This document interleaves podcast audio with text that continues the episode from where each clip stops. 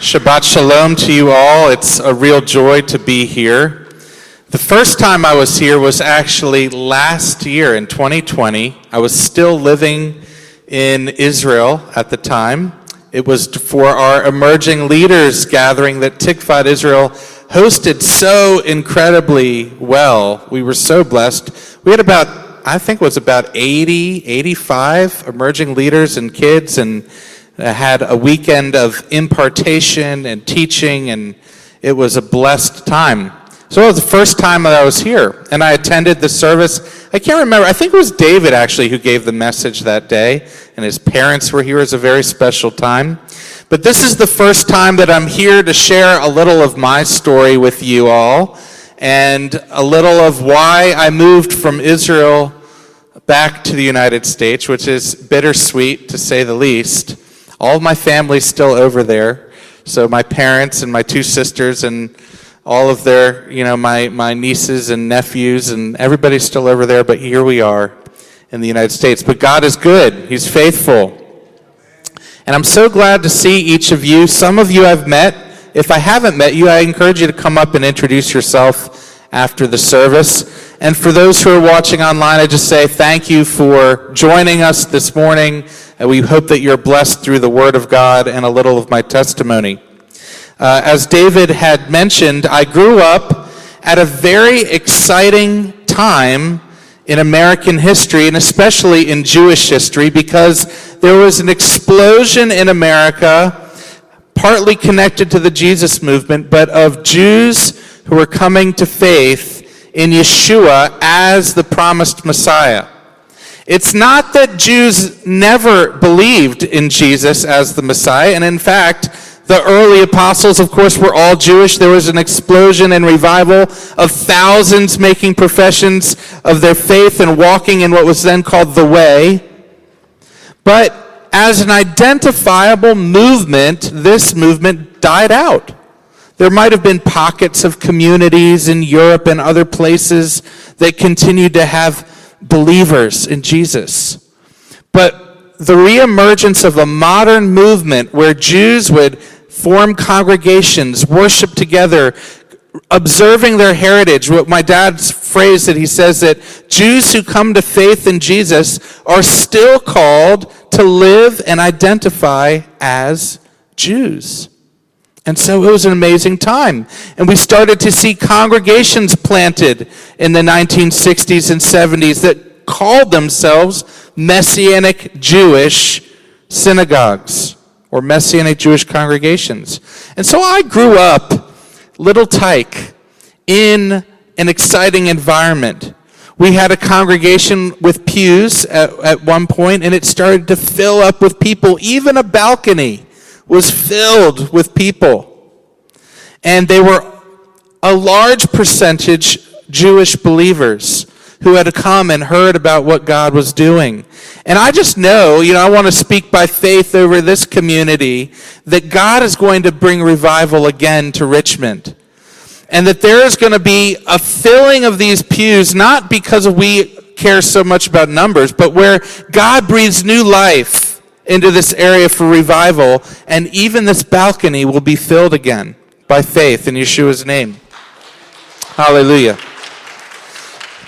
So I grew up, my mom founded a Messianic Jewish day school. So from first grade all the way through eighth grade, I was trained in Hebrew, biblical Hebrew, a little bit of modern Hebrew, and learning uh, about the Torah and covenants. And it was an exciting time to, to grow up in that. Even though as a kid, you know, you don't grasp. School is school, right? And, and I didn't just love going to school, but looking back, I say, what an amazing opportunity it was to have a small class size with parents and teachers who coordinated to educate us as children and to ground us in the Word of God. It was an amazing thing. Eitan Shishkoff was one of my teachers. How many of you know Eitan, who's in Israel? Wow, he was, he was one of the principals for a while. How many of you know Paul Wilbur? Paul Wilbur was one of my math teachers and music teachers. So this is the environment that I got such great education and long lifetime memories.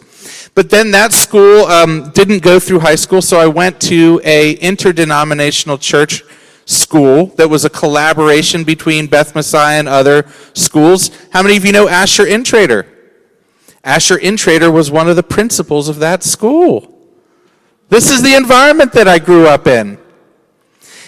Unfortunately, due to many things, not while Asher was leading it, but the school closed down, and I went from that point on to a Baptist high school. So I went from a Messianic Jewish school to a charismatic uh, interdenominational school to a Baptist high school. Great experience, good experience, good friends. And then I went to a charismatic college, Oral Roberts University, for my undergrad. And why did I choose Oral Roberts University? It was a very spiritual reason. They gave me more scholarship money. I had originally applied to Messiah College and was all prepared to go there. And then Oral Roberts, about a month before the term started, says, Hey, we got a hold of your SATs. We're going to give you X amount. And I was like, Wow, that's so much more than what Messiah College is giving me. I'm, I'm going there. Of course, we prayed about it. We, we, as a family, my parents and, and I prayed. We felt this was also a smiling and confirmation of the Lord, so we eventually made that move. And um, what an incredible experience it is to be a part of a movement where there's a passion for the Lord and also the crazy that it attracts. Because if it was a lot of people who, I'll give you an example. My, my roommate's mother is a guidance counselor and was helping students, new students, to figure out what classes to take. And so she's sitting in um, her office with, the, um, with one of these students and asking him about what classes he feels, according to his aptitude, his interests, he'd like to take. And he stops the meeting, closes his eyes, and turns away from her and starts praying and says, God, yeah, yeah, uh huh. Should I take this? Yes, okay and then comes back and then says, I'm supposed to take math.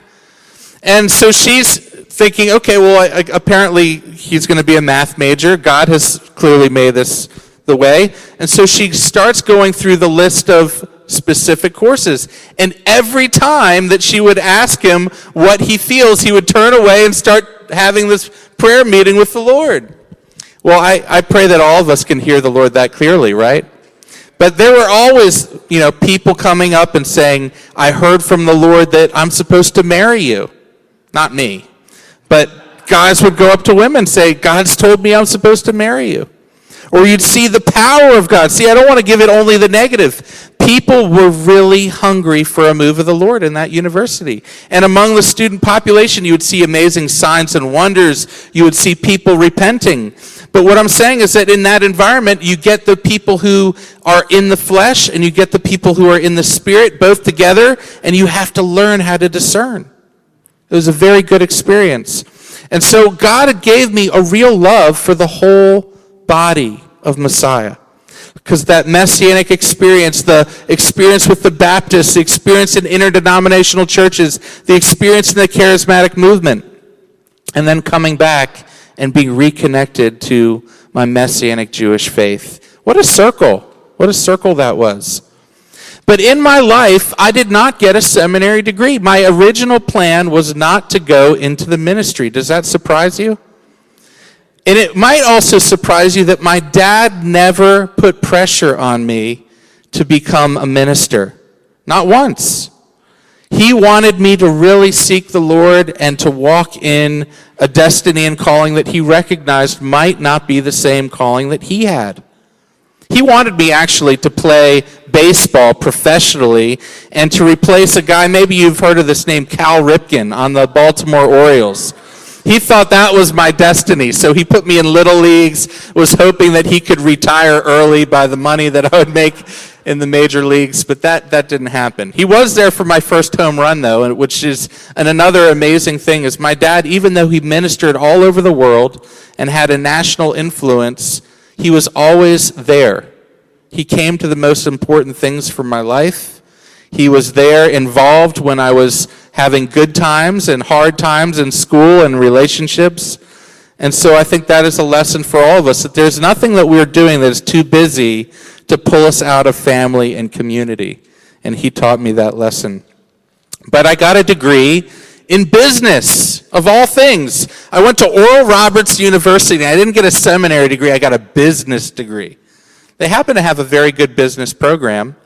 And while there, I got a business degree and felt that God was calling me to sharpen administration and leadership skills because of what the body of believers really needed was high integrity leadership and management that it wasn't going to be these scandals happening where money was not treated appropriately or that the organization itself had gaps in how it was structured. So I said, oh, well, even if I come into ministry later, at least I can go into the business world for a while and really learn this. And I worked as soon as I got to college for some of the best organizations. I worked, one of the, the last ones I worked for was Toyota and, um, and they brought in the best leadership trainers teaching about biblical principles really that are just applied in the secular working environment but are grounded in scripture learned how to communicate effectively learned how to lead teams learned how to uh, encourage and exhort people within the work environment to be better to achieve their potential what a great experience and then it was in 2009 that um, the Lord put it on the heart of the Tikkun International Board. And at that time, it was uh, men like um, Don Finto who was on the board. How many of you know who Don Finto is? He was a lead pastor over at uh, Belmont Church and had still served us on the board, and Eitan Shishkoff, Asher, different people. And as they were praying, they said, Who is going to take over the executive leadership of Tikkun International now that all of us have moved over to Israel? And it was unanimous. They said, God put it on my heart to approach Ben and to ask him if he would leave his job in Florida and come work for Tikkun International. And that's how I got involved. So that's back in 2009 that I started entering the ministry, but from that business side of things. Even though it's a spiritual exercise, it was still primarily in the executive leadership. Now, Tikkun International um, did several things. And this is helpful for you because you're connected as a congregation that's a Tikkun America congregation to know your family, right? To know about your family and your roots. Tikkun International was established to send Eitan Shishkoff and Asher Intrater to Israel. And it was a mission sending agency, which means we received donations, funding, support for them processed it according to the 501c3 regulations, and then sent it over to them in a way that served them. So they had bank accounts and other practical logistics of how money needed to be handled, and we did that. We processed newsletters for them. We established a teaching magazine so that they could share their heart. And other ministers started to do this as well. Mark Chapinski, who passed away a few years ago, was one that was sent. Moshe Morrison up in Baltimore, Maryland was another. So many different leaders started to connect to this vision to make Aliyah to return to the land of Israel. And as they did that, Tikkun International was the base of the United States support that, that sent them. And for many years, that was all that Tikkun International was. But before Asher and, and Eitan left, they were part of Beth Messiah congregation in Maryland. And at Beth Messiah, they um, had a vision. They said, God is calling us to create an apostolic ministry, not to join another stream, but to represent a healthy Messianic Jewish apostolic fivefold ministry. And so uh, it was funny how it happened. They were walking in a, in a field somewhere, and Asher had this really urgent vision for this. And he said, Dan, you will be our apostle, and I will be the prophet. And, and Eitan Shishkoff, you will be the pastor. And if you know these guys, this is exactly how they operate uh, with Eitan Shishkoff being such a pastoral, loving father of fathers and my dad with this government anointing and organizing people towards their destiny, and then uh, Asher with this prophetic teaching. And so that's what they did. And they formed Beth Messiah Apostolic Ministries. And they started to plant congregations. They started to equip leaders, bringing leaders from different regions in for training. And so, since Tikkun International existed as an office at that time, they said, well, wouldn't it be great if we could have some synergy and, and economies of scale? And the same administrative team that serves this international effort will also serve the Tikkun America network. And so that's what they did. They, they, they formed what was called Tikkun America, which represented the congregational family based in the United States that would grow as a shared values family network under fivefold leadership. And now I'm skipping ahead to today. Today we have 27 congregations in Tikkun America in North America and Mexico. So one in Mexico, the rest in North America. And just to give you an idea of the growth, in 2012, we had 16 congregations. So from 2012, 10 years, we've almost doubled. And I'm hoping that, you know, within the years that we continue to plant, we continue to see and develop leaders, and that more congregations are coming. Not for size, but as God begins to breathe life on what we shared values we hold, that there will be multiplication that comes as a result of that. Now, I do have a message today. I wanted to get you to know a little bit about me and my story before I jumped into it. But I want you to know that Tikkun America exists because we bring values together that not many organizations collect. Some might have this value or that value, but when you look at the, the major things that we bring together, there are very, very few communities that share these things. But we believe that they are kingdom of God principles. So, what are they? I'll, I'll give you a few of them. Number one, we do believe that the gospel is the gospel of the kingdom. And even though the kingdom has come, it's, it's not fully realized yet. It's already, but not yet full. But our job is to bring kingdom order in whatever sphere of life we're placed. So wherever we go, we represent as ambassadors of the kingdom his righteousness, his order, his love, his call to repentance. And we can do that in whatever job, whatever vocation, whatever place we're, we're found in. Number two, we believe in the centrality of elevating Yeshua as the Messiah. So even though we have the liturgy and connection to our heritage and our people, we want to make sure that we represent Jesus preeminent, seated at the right hand of the throne, and to give him honor through all the things that we do, that we give him worship. Now, there might be congregations that uh, Yeshua is kind of an asterisk. At the end of the service, they won't say we might believe in Yeshua, but we want to make sure that he's throughout the entire entire uh, mode of being, not just through the service, but in our lives and our representation of him.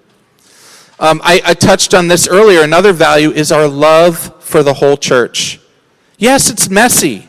Yes, different denominations have things that they agree with or don't agree with, but God loves the body. And at some point, we're going to recognize that even though there are these different streams of this denominations, there is one body of Messiah.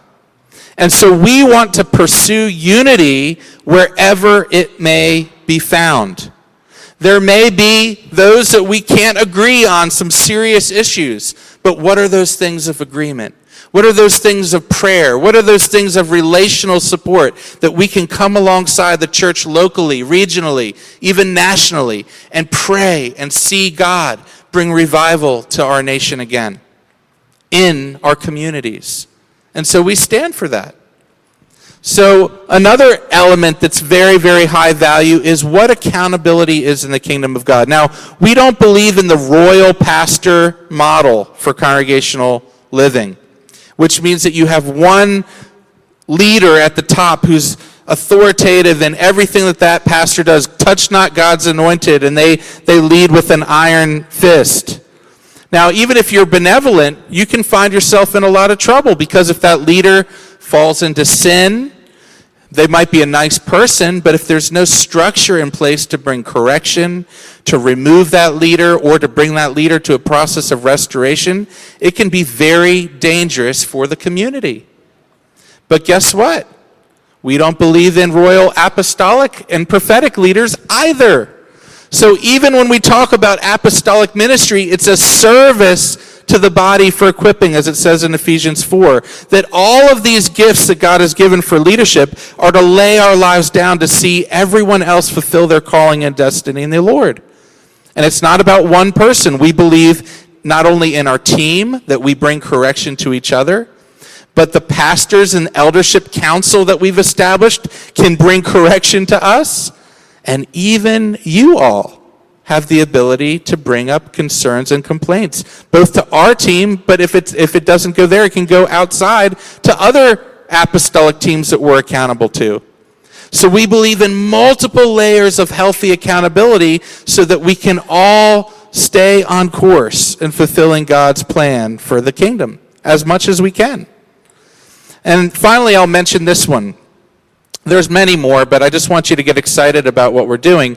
Um, this alignment with Israel is so key and important. Not only did we send our fathers from Tikkun over there, and they're building and planting and living in the land, but there's something spiritual about the seat of the government of the kingdom, when it comes down to earth again or when it's renewed, that it will be from Jerusalem.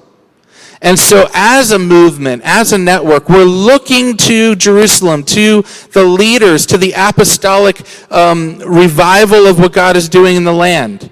And we're saying, how can we get in alignment with that? How can we partner with it? How can we stand and pray for that?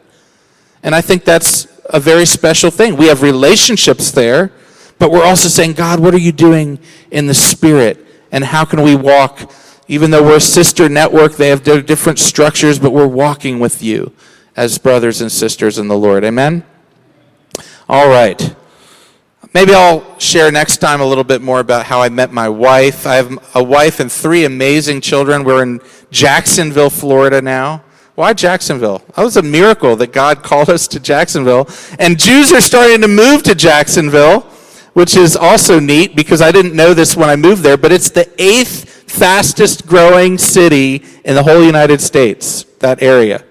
And you know where they're coming from?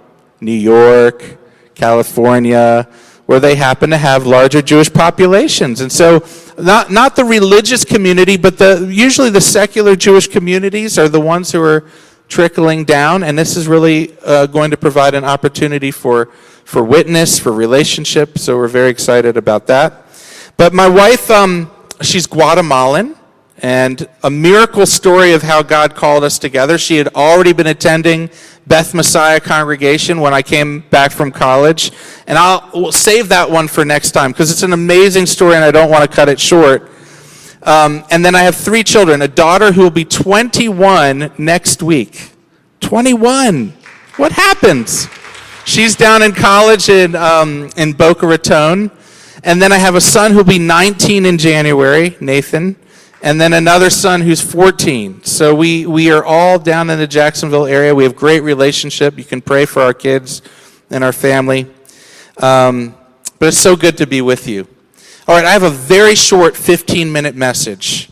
So I wanted to give a little introduction first, and then I wanted to also seek the Lord. So, Father, I just pray that as I share this brief message that you will just bless this community. We pray, Father, for a new wave of your spirit in this place, a new breath of life, a new infusion of joy, a new vision, Lord God, to continue to go forward from uh, Israel, and into the surrounding area, Lord God. I thank you for David Wine and his wife. I pray that you would just continue to give them clarity as they pray and lead this community, the eldership. Lord God, just continue to bless them and help establish your word this morning in Yeshua's name. Amen.